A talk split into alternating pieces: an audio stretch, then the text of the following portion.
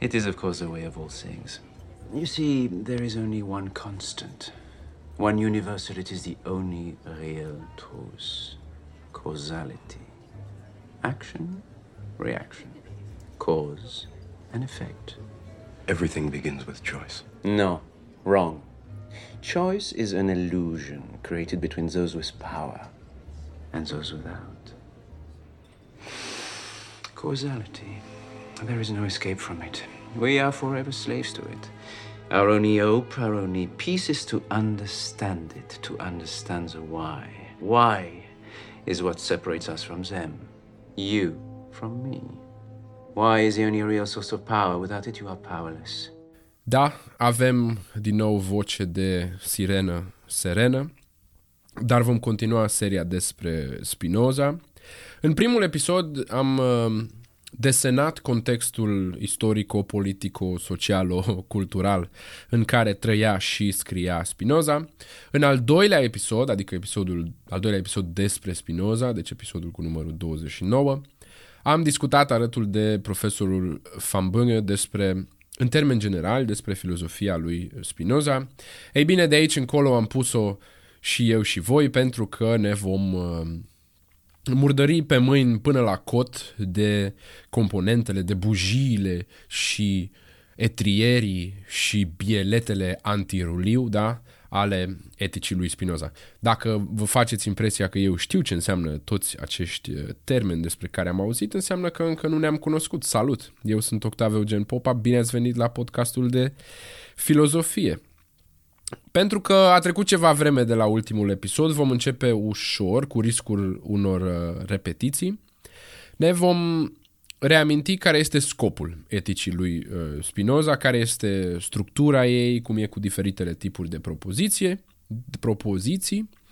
După care, având toate acestea ca introducere, țelul meu e să explic sistemul metafizic spinozist, ceea ce nu este ușor într-un episod de, hai să zicem, patruzeci cincizeci de minute, pentru că etica lui Spinoza este, după cum am tot spus, una din cele mai dificile um, cărți, după părerea mea, și când spun asta, bineînțeles, uh, includ și um, manualul de stil al Danei Budeanu și uh, ce scriau ăștia prin penitenciare.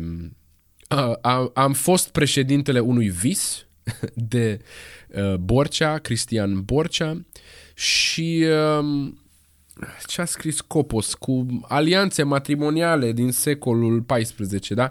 Teza de uh, medievalistică a lui uh, George Copos din uh, închisoare. În sfârșit, uh, înainte să începem, aș vrea să ridicăm basca și noi și voi pentru uh, prietenii de pe podcast, care, de pe Patreon, care susțin acest uh, podcast în mod uh, constant, unii prieteni mai noi, alții prieteni mai vechi, dar care aleg să distribuie o mică parte din venitul lor de valoarea unei cafele către acest podcast, pentru ca el să continue și să fie gratuit pentru cei două mii trei mii de ascultători pe care îi are și, mai nou, câteva sute de vizualizări um, în univers.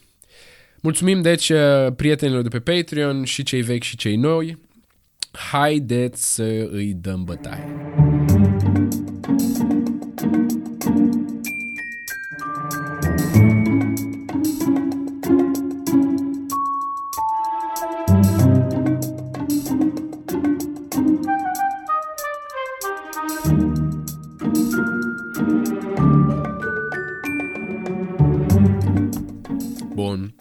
Am zis, deci, că ne vom reaminti scopul eticii, ce vrea Spinoza de la noi, care este miza, și, într-un sens, după cum am tot spus, the clue is in the title, pentru că etica, etica lui Spinoza este, are un scop tipic eticilor în general, acestei discipline filozofice, și anume de a da un soi de îndrumare, de a da un fel de principiu de a trăi și de a trăi bine și de a descoperi și de a găsi fericirea.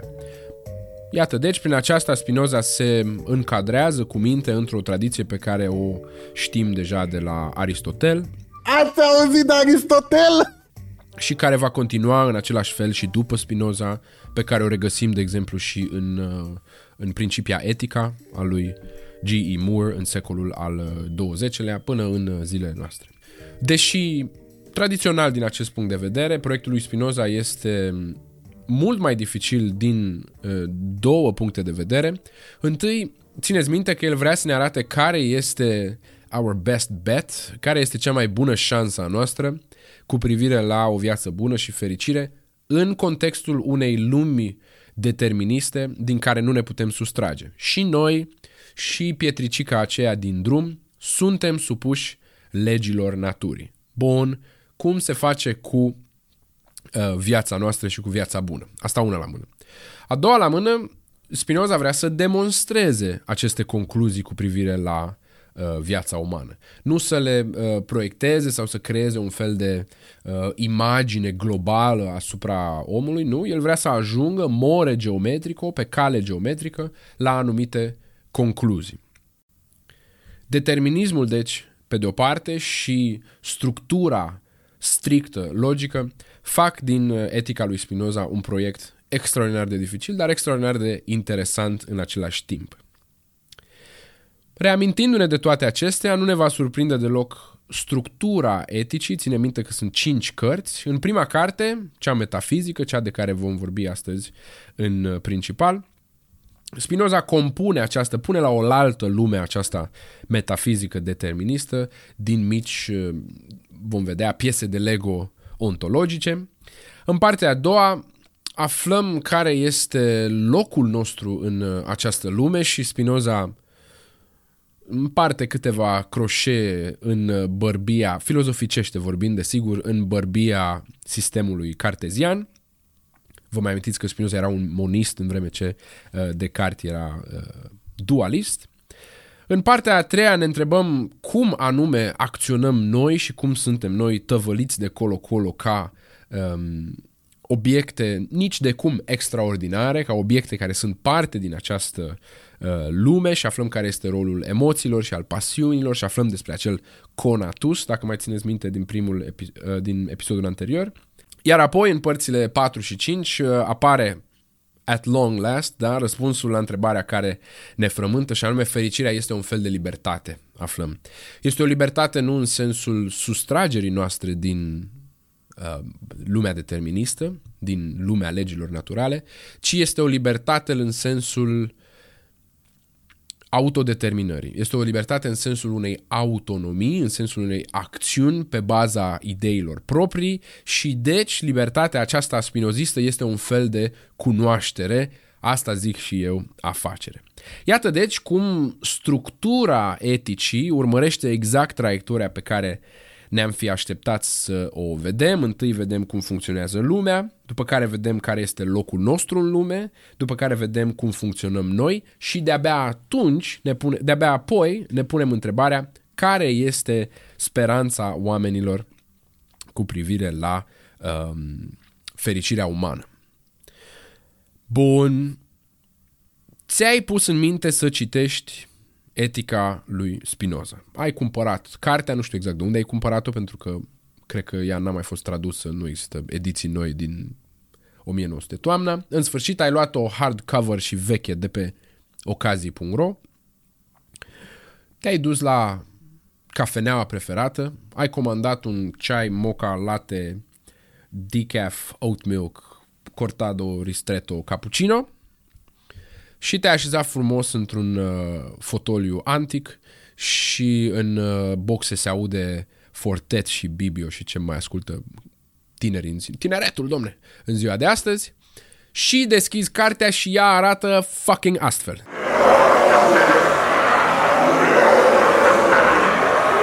Păi, ți-a stricat ziua. Te indispune, te și indispune, sincer. Um, de aceea vreau să încep printr-o explicație a tipurilor de propoziții din uh, etica spinozistă. Și vom observa că există de fapt doar patru tipuri de propoziții. Primele sunt definițiile, iar acestea um, explică termeni, după cum ne-am fi așteptat, explică termenii care sunt apoi folosiți, folosiți în restul cărții. Apoi există axiome, acestea sunt adevăruri conceptuale, adevăruri de la sine înțelese, adevăruri evidente, pe care Spinoza le va asuma și le va folosi pe parcursul demonstrațiilor. Există apoi propozițiile. Propozițiile în sensul spinozist sunt concluziile la care se ajunge, cu alte cuvinte, ceea ce este de demonstrat. După care, în jurul acestor trei tipuri de afirmații, există tot felul de note, corolarii, lămuriri de tot felul, în care Spinoza discută într-un discurs filozofic cu care noi suntem mai obișnuiți, ne More Geometrico, discută și explică și lămurește tot felul de aspecte ale demonstrațiilor. Acesta este, deci, structura formală a demonstrațiilor lui Spinoza. Trebuie spus că dintre cele patru, definițiile sunt cele care au un statut incert, pentru că există și se știa, și Spinoza este conștient de asta, știm din scrisorile lui, există două tipuri de definiții. Definiții reale sau realiste și definiții nominale sau nominaliste. Diferența este în felul următor. În cazul definițiilor reale, există în spate claimul că ceea ce este definit este adevărat, iar că definiția surprinde esența adevărată a unui lucru. Definiția reală a unui câine este că câinele este un patruped care, în sfârșit, așa și pe dincolo. Da? Definiția nominală este, spre deosebire de definiția reală, percepută doar ca o stipulație, o propunere cu privire la un uh, anumit termen care să fie folosit pentru un anumit uh, fenomen. Definiția uh, unui triunghi ca fiind A B C, nu este, nu ține de o anumită esență a unui triunghi ca având punctele A B C, ci este doar o stipulație, o propunere pentru a folosi acea, acel termen într-o demonstrație logică. Definiția lui Iron Man, da? Definiția nominală, este că Iron Man este eroul acela din universul Marvel care face și drege. Da?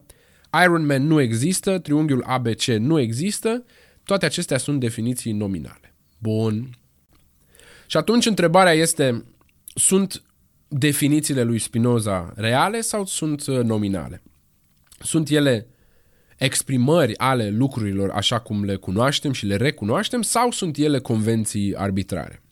Întrebarea este importantă pentru că dacă ele nu sunt decât convenții arbitrare, înseamnă că ce face Spinoza pe parcursul eticii este să deruleze anumite adevăruri care sunt deja conținute în definiții și în axiome, adevăruri cu privire la termeni ca Dumnezeu, idee, în și așa mai departe. Este doar un exercițiu de semantică, dacă vrem. Bineînțeles că Spinoza va susține că ideile sunt, uh, au legătură cu viața reală și așa că definițiile sunt uh, reale. Um, însă, în același timp, în momentul în care vei sta tu în, acel, în acea cafenea, pe acel fotoliu, ascultând uh, Bonobo și John Hopkins și ce mai asculti tu, îți vei da seama că această preocupare cu baza punctului de plecare, țineți minte, Descartes era în continuu, în continuu agitat să își acopere spatele, cum ar veni, să um, fie adecvat în această epistemologie justificaționistă, ca punctele de plecare să fie justificate. Deci, în timp ce Spinoza nu are asemenea griji, de ce? Iarăși, lucrul ăsta nu e explicat în Etica propriu-zisă, dar ne explică într-o scrisoare, pentru că, spune Spinoza, adevărul definițiilor este dat de adevărul consecințelor lor, iar dacă ce decurge din acele definiții, ce derulăm noi din acele definiții este, de a, este adevărat, acest adevăr se reflectă înapoi asupra definițiilor.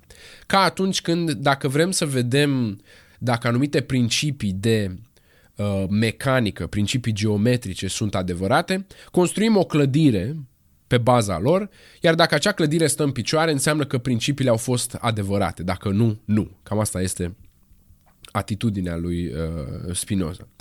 Definițiile, deci, și axiomele nu sunt ele însele susținute la rândul lor de ceva și mai fundamental.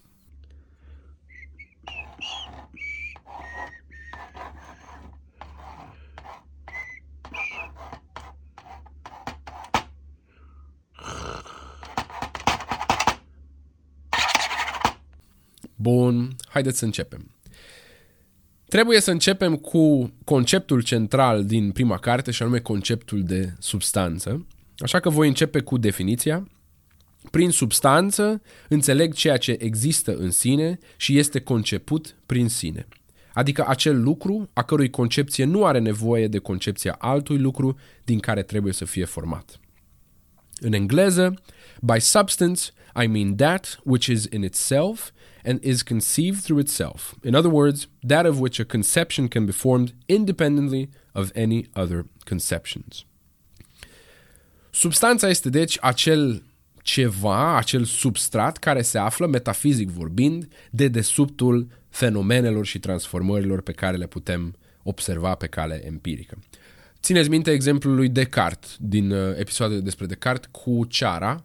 Intuiția este că în momentul în care ceara este întărită în formă de lumânare sau topită și devine lichidă, există ceva care rămâne neschimbat, care face ca acele două fenomene să fie doar modificări ale aceleiași uh, substanțe.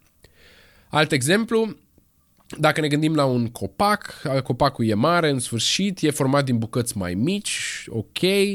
Dacă ne gândim, acele bucăți mai mici sunt formate din bucăți și mai mici, care ar fi um, moleculele de carbon și hidrogen, în sfârșit. Dacă ne gândim și mai departe, acele ar fi formate din uh, nucleu, proton, electroni și așa mai departe. Ei, noi nu putem să vedem dincolo de un anumit punct, dar dacă ne-am întrebat ce există în spatele tuturor acestor uh, fenomene, răspunsul ar fi, în metafizica spinozistă, substanța. Până aici, nimic nou sub soare. Aristotel și împreună cu el toată filozofia medievală. Ați auzit de Aristotel? Folosesc ideea de substanță în exact acest fel. De fapt, dacă ați observat acea bifurcare, acea dublă definiție dată de Spinoza, este foarte asemănătoare unei definiții cu aceeași bifurcație care apare în categoriile lui Aristotel. Și la Aristotel, deci, și la metafizicienii medievali, substanța, pe de-o parte, există independent de altceva, deci are această independență ontologică și ea poate fi concepută independent de altceva, are deci această independență logică. La Aristotel, Aristotel, Aristotel având și această înclinație spre semantică, substanțele sunt pur și simplu subiectul uh, propozițiilor noastre. Deci dacă spunem calul este maro, acel cal este maro, calul este felul nostru de a ne referi la substanță, în vreme ce este maro este un fel de proprietate a calului. Maro nu există fără, în acel context, nu există fără cal, ci este o proprietate a calului. Indivizii, deci, la general vorbind, sunt substanțe la Aristotel. Spinoza nu caută să inoveze în acest punct și oferă, deci, această dublă independență ontologică și logică drept definiție a substanței. Însă problema cu această definiție este majoră și a fost resimțită de Descartes în metafizica lui, pentru că intuiția ne spune că, la drept vorbind, și dacă luăm această definiție foarte în serios, doar Dumnezeu este substanță. Strict, strict, strict vorbind, doar Dumnezeu, în metafizica și în metafizica carteziană, doar Dumnezeu are această independență logică și ontologică. Ce ne facem, deci, pentru că Descartes, după cum țineți minte, avea în minte ideea unui dualism, există de fapt două substanțe, mintea și corpul, și uite că dacă definești substanța foarte strict, ajungi la concluzia că nu există decât o substanță și anume Dumnezeu. Ei bine, nu e foarte clar cum... Uh, strategia lui Descartes e în felul următor. Ok, spune Descartes, tehnic vorbind, doar Dumnezeu este substanța, pentru că doar El este independent, logic și ontologic, dar putem oferi un fel de substanțialitate, un fel de mini-substanțialitate, un fel de substanțialitate de mâna a doua, celor două substanțe care, deși nu sunt total independente, sunt independente de alte substanțe. Ele sunt dependente doar de Dumnezeu, și anume mintea și corpul, gândirea și uh, materia. Descartes, deci, uh, pentru a salva toate... Descartes avea nevoie să unifice teologia cu metafizica, deci pentru a explica cum anume sufletul, de exemplu, continuă să trăiască după ce noi dăm colțul, alege această, această stratagemă pentru a susține că există, de fapt, două substanțe în lume, mintea și corpul, gândirea și extinderea. Ceea ce Descartes refuză, Spinoza îmbrățișează, iar Spinoza este primul care ia în serios, foarte în serios, pe cât posibil, ideea de substanță.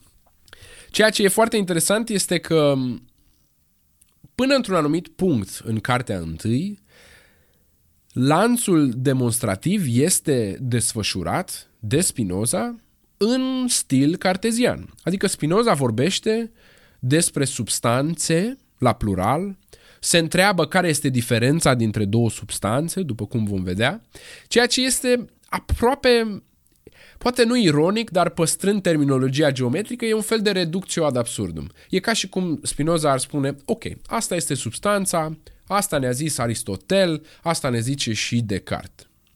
Hai să vedem, câte substanțe de-astea sunt, mă? Ia să vedem, ia să vedem, câte, câte, câte, aile, nu e decât una. Cam bancul cu mama e numai una, da?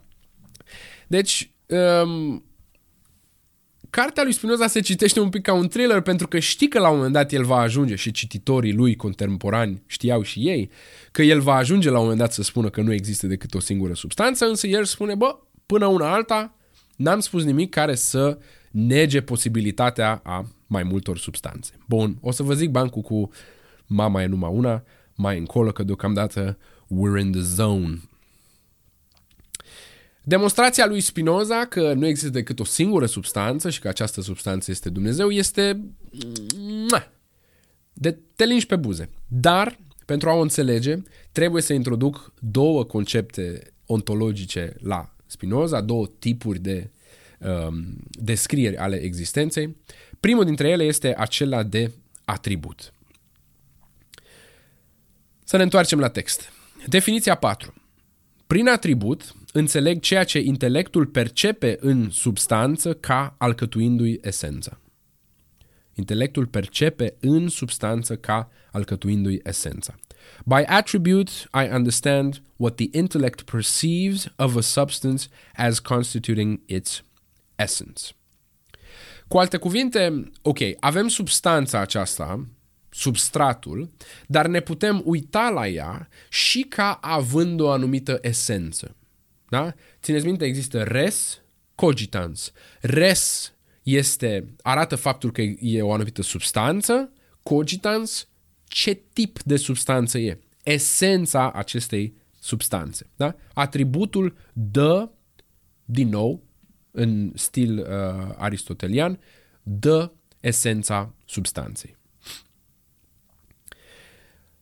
Și aici începe, încep lucrurile să se complice. Ok, haide să luăm iarăși foarte în serios ideea unei esențe, ideea unui atribut.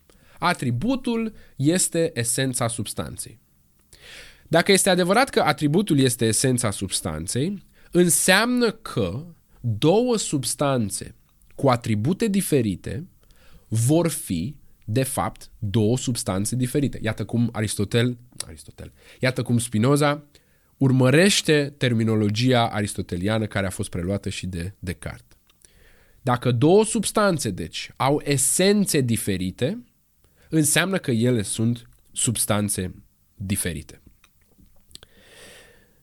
De fapt, spune Spinoza, țineți minte, substanța și atributul nu sunt două chestii diferite. Sunt două feluri de a privi același uh, tip de existență. Da? Res extensa este, pe de-o parte, văzută ca substanță un res, o res, nu știu care ar fi uh, genul acelui uh, termen în latină, pe de altă parte, este un anumit atribut, are întindere, da? Este o anumită esență. Bineînțeles că, din nou, noi știm că toate aceste observații, două atribute distincte, înseamnă că nu există niciun atribut în comun, înseamnă că sunt, deci, două substanțe distincte.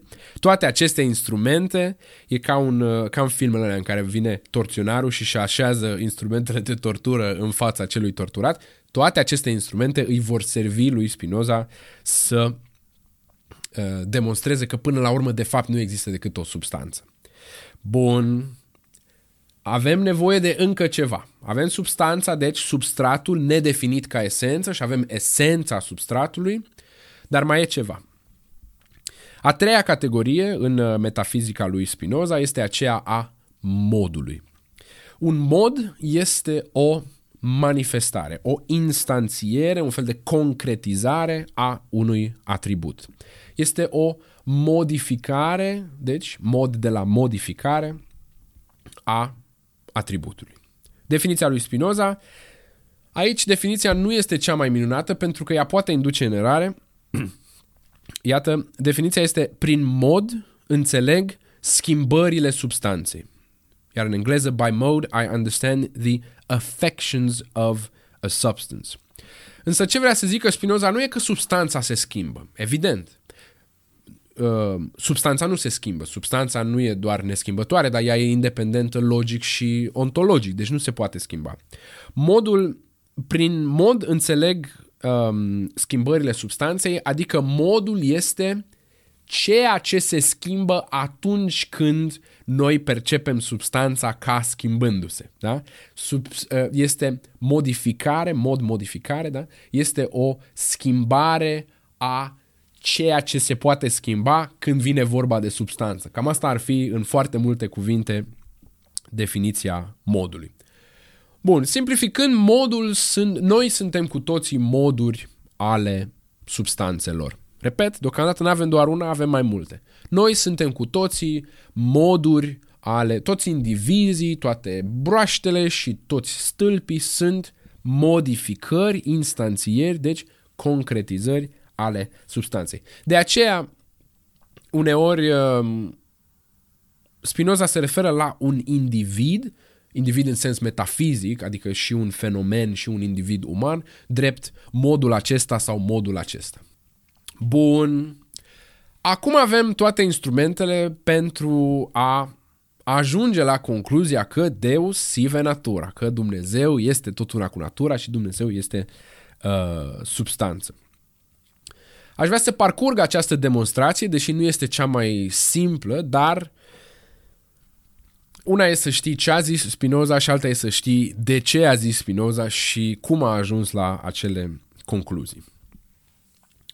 Întâi, Spinoza repetă ceea ce a demonstrat deja, și anume că două substanțe nu pot avea același atribut.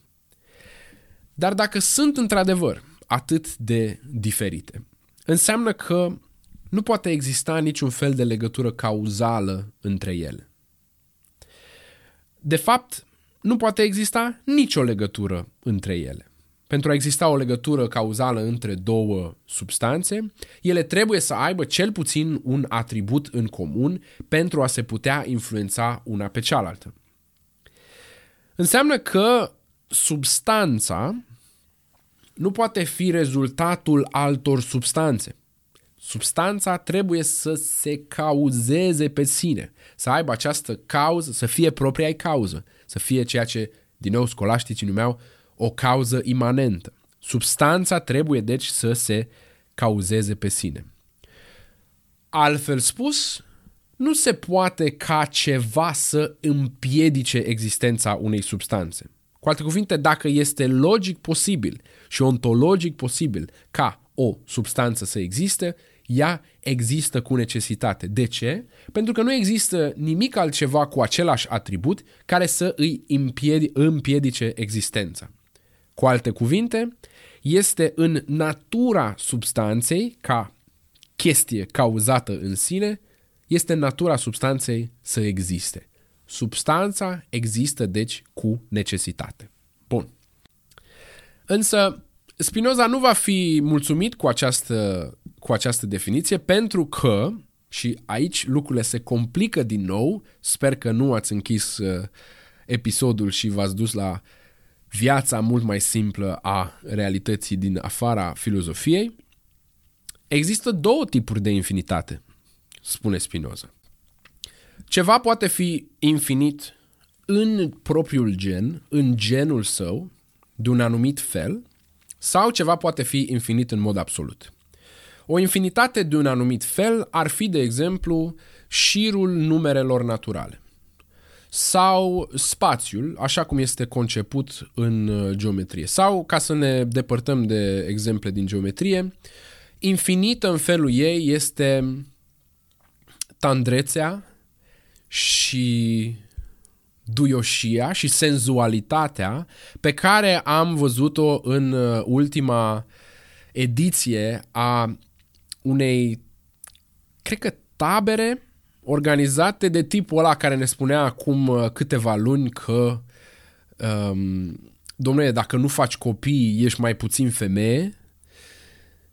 Tandrețea și senzualitatea din acea tabără, care cred că se numește Bărbatul cel Nou, um, sunt absolut infinite și înduioșătoare.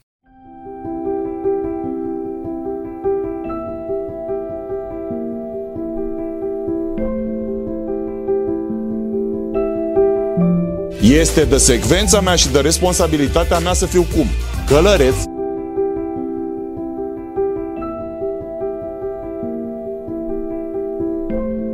Mâncător corect și de rahat dacă e nevoie. Bagă-ți două degete pe gât, ia și vomită ce ai de vomitat. De unul m-am împins la spate, altul m-a ciupit de cur.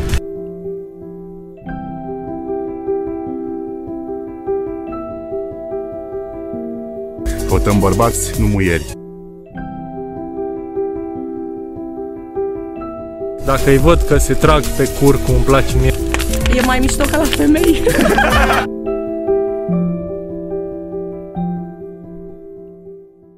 Ceva poate fi, deci, infinit în interiorul propriului gen, ca tip de, esen- ca tip de substanță, pardon, ca esență uh, infinit, atributele sunt, deci, infinite. Sau ceva poate fi infinit în toate atributele în același timp. Da? În acest fel, această substanță ar fi infinită în mod absolut. Fiecare din atribut fiind și el infinit. De aceea, dacă mai țineți minte, când uh, vorbeam cu profesorul uh, Van Bunge, acesta a spus um, God is infinitely infinite. Deci, substanța este, în fine, noi în demonstrația noastră n-am ajuns la ideea că Dumnezeu este această substanță, dar substanța este infinită în fiecare atribut, are infinitatea aceasta într-un gen, dar și o infinitate de atribute. Aceasta este substanța infinită. Bun, haideți să recapitulăm un pic ce se întâmplă, pentru că aș vrea să explic de ce se citește toată această porțiune drept un thriller. Începem, deci, cu definiția lui Dumnezeu ca entitate infinită și așa mai departe, după care nu se spune absolut nimic despre Dumnezeu în următoarele douăzeci de propoziții. Și avem această poveste metafizică pe care majoritatea contemporanilor ar aprecia-o ca fiind bună și adecvată, în sfârșit, nimic nou, nimic nou, pam, pam, pam, substanța, atributele ei, deci două substanțe trebuie să aibă atrib- două atribute diferite, deci două substanțe diferite, în sfârșit, în sfârșit, și ajungem la această concluzie că substanța este infinită în mod absolut. După care încep să se lege, să se pună piesele de puzzle unele între altele. Bun, Dumnezeu este o entitate infinită în mod absolut și El trebuie să existe. Substanța este o infinitate absolută și și ea trebuie să existe. Evident că următorul pas este faptul că substanța este fucking Dumnezeu. Îmi pare, îmi pare rău că am spus-o în felul ăsta, dar acest, aceasta este experiența lecturii. Haideți să citim, deci, momentul acesta apoteotic în care um, Spinoza aduce una lângă cealaltă cele două noțiuni cu care lucrase în tot acest timp. Propoziția paisprezece. De departe, una din cele mai importante și cele mai interesante propoziții din toată etica, toată metafizica, în sfârșit, toată cartea întâi. În afară de Dumnezeu, nici nu poate să existe, nici nu poate fi concepută o altă substanță. Demonstrație. Întrucât Dumnezeu este ființa absolut infinită, din ale cărei atribute care exprimă esența substanței nu poate fi negat niciunul, da? Pentru că Ar, ar fi nevoie de un alt atribut pentru a nega un atribut, ci există în mod necesar. Dacă ar exista vreo substanță în afară de Dumnezeu, ea ar trebui să fie explicată prin vreun atribut al lui Dumnezeu. Astfel, ar exista două substanțe cu același atribut, ceea ce, după propoziția cinci, iarăși, iarăși, este absurd. Prin urmare, nu poate să existe nicio substanță în afara lui Dumnezeu, și deci, de asemenea, nici nu poate să fie concepută. Căci dacă ea ar putea să fie concepută, ar trebui cu necesitate să fie concepută ca existentă. Dar aceasta, după prima parte a demonstrației, este absurd. Deci, în afara lui Dumnezeu, nu poate nici să existe, nici să fie concepută vreo substanță. Aha! Deci Spinoza era criminalul. Spinoza a ucis dualismul cartezian în acest fel. Structura este extraordinară.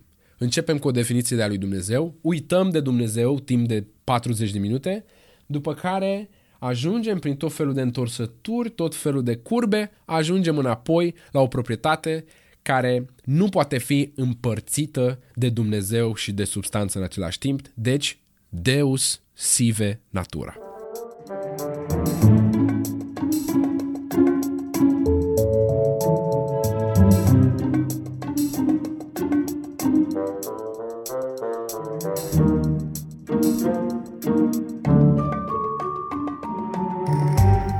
Da, foarte frumos, ziceți ce vreți despre Spinoza, dar cu demonstrațiile astea quasi-logice le are, ce e al lui, e al lui.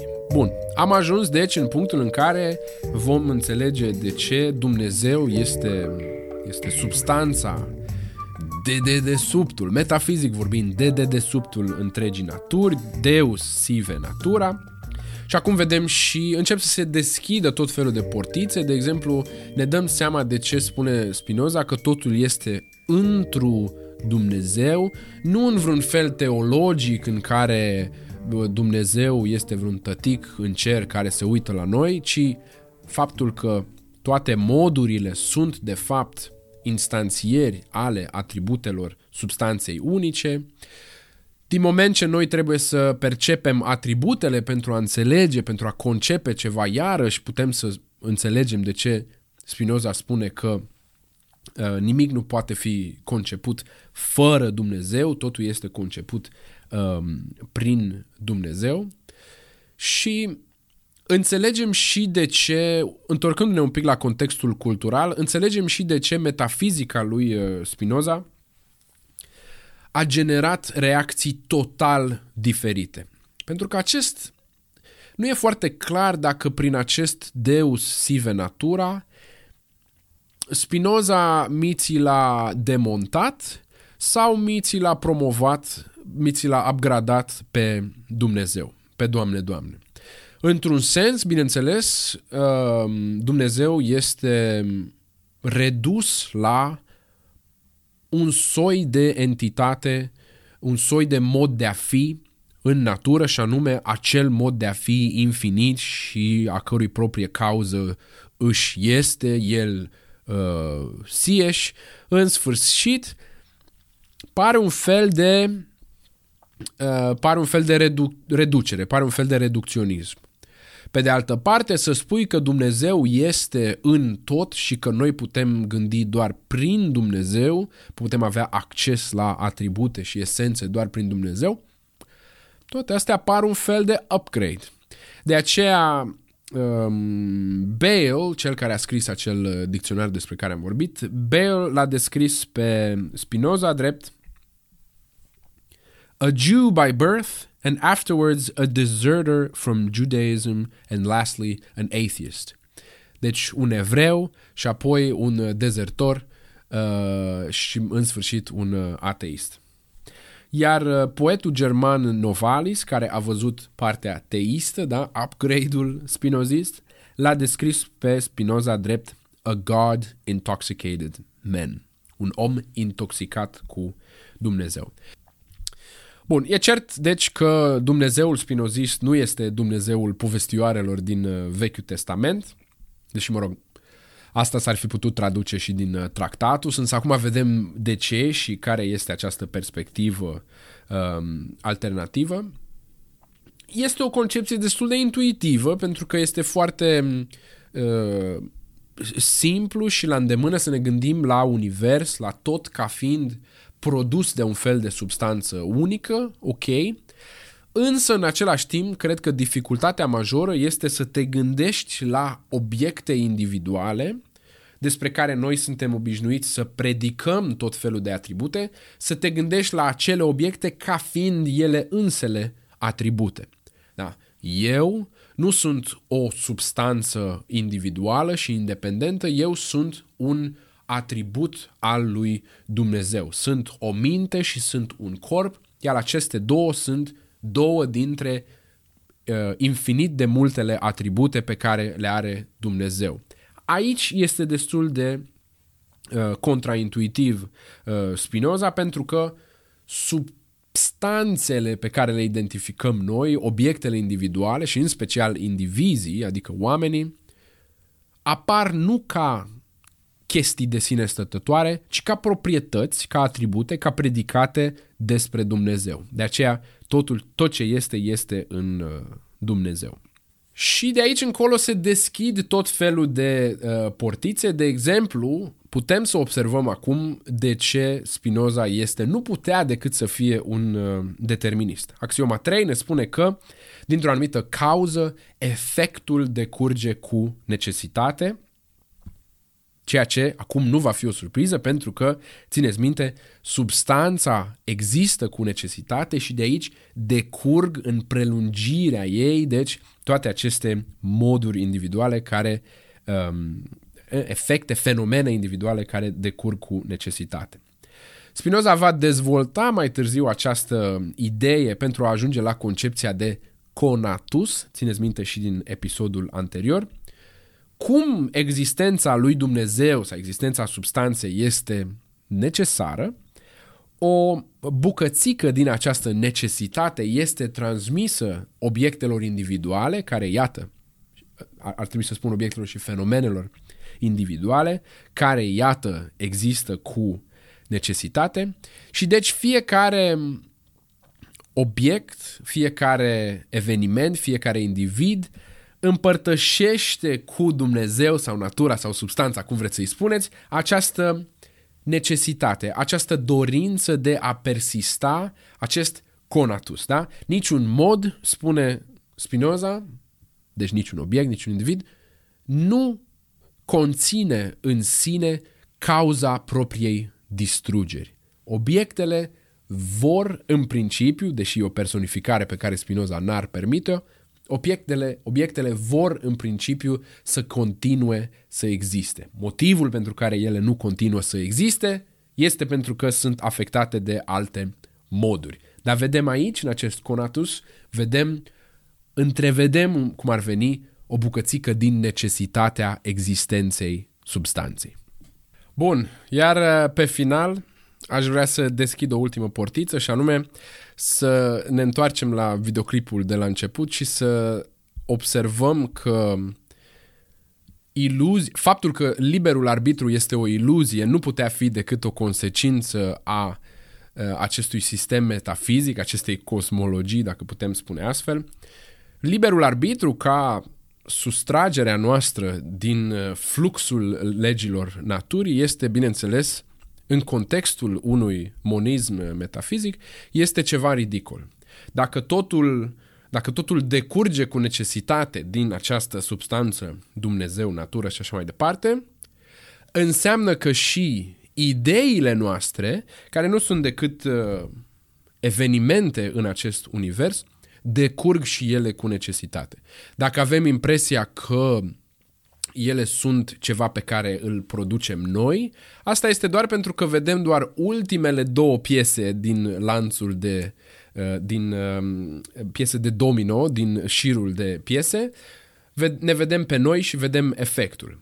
Când de fapt tot lanțul este mult mai mare și este același, aceeași cauzalitate, causality, da? Este aceeași cauzalitate, este același lanț pe care îl vedem și în alte atribute. Este același lanț cauzal pe care îl vedem și în uh, domeniul, în atributul, hai să folosim terminologia spinozistă, pe care îl observăm în atributul materiei, extensiei. Este același lanț cauzal pe care l-am vedea și în celelalte atribute, dacă am fi noi în stare să vedem alte atribute, ceea ce nu suntem, pentru că noi nu cunoaștem decât două dintre atributele infinite ale lui Dumnezeu, mind and matter. Cauzalitatea, deci, lanțul uh, cauzal, nu este altceva decât o proprietate a substanței care, în metafizica spinozistă, Uh, există în mod necesar. You see, there is only one constant, one universal, it is the only real truth. Causality. Action, reaction, cause and effect. Everything begins with choice. No, wrong. Choice is an illusion created between those with power and those without. Și pentru că mi-am și v-am făcut uh, creierul harcea-parcea în acest uh, episod foarte dens. Aș vrea să termin cu bancul pe care l-am promis la început, pe la început, și anume bancul cu mama e numai una, bulă la școală, le dă învățătoarea temă să facă o compunere cu tema mama e numai una. Și Maricica scrie, citește compunerea a doua zi. Eu am foarte mulți prieteni și prietene și toți mă plac și toată lumea spune că eu sunt super, dar între toată lumea mama e numai una. Și Maricel zice, mama îmi face de mâncare, mama îmi spală, mama îmi cumpără jucării, mama e numai una. În sfârșit, compuneri de genul ăsta și vine... Uh, sunt dezamăgit de punchline-ul acestui banc. Vine și bulă și zice, ieri am venit acasă de la fotbal și mi-era super foame și am zis mama și n-a, n-a răspuns și m-am dus și am zis mama, mi-e foame și am auzit în sfârșit, mama se uita la televizor și mi-a zis, nu știu, du-te și tu prin frigider, vezi că sunt trei chiftele în frigider și m-am dus și când am deschis frigiderul am zis, mama, e numai una!